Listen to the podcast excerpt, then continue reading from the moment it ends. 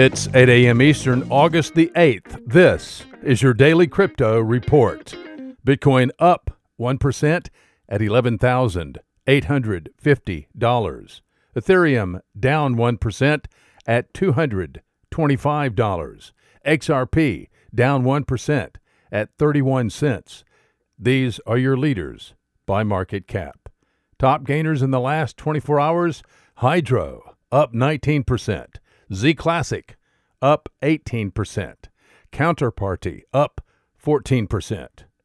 Today's news North Carolina Republican Ted Budd has reintroduced the Virtual Value Tax Fix Act.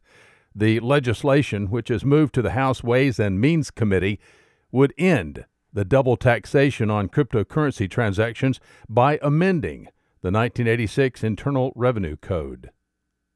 According to a recent report from FireEye Threat Intelligence, Chinese hacker collective APT 41 has moved from attacks on video game companies to working alongside the Chinese government.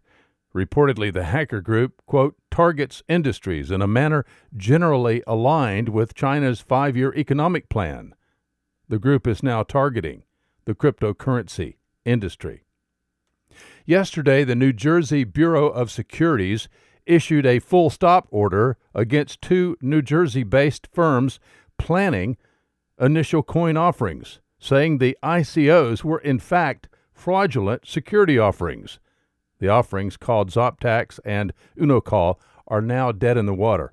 Officials said the nature of the issuance, the purpose of the investments, and the misleading consumer information was behind the issuance. Well, Bitcoin passed another performance milestone this week as the Bitcoin hash rate hit a record high.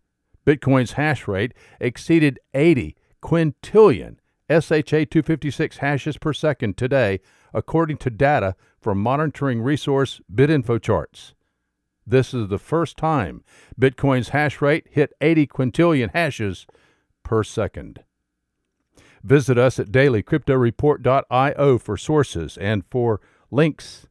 Find us on social media, add us to your Alexa flash briefing, and listen to us everywhere you podcast under Daily Crypto Report.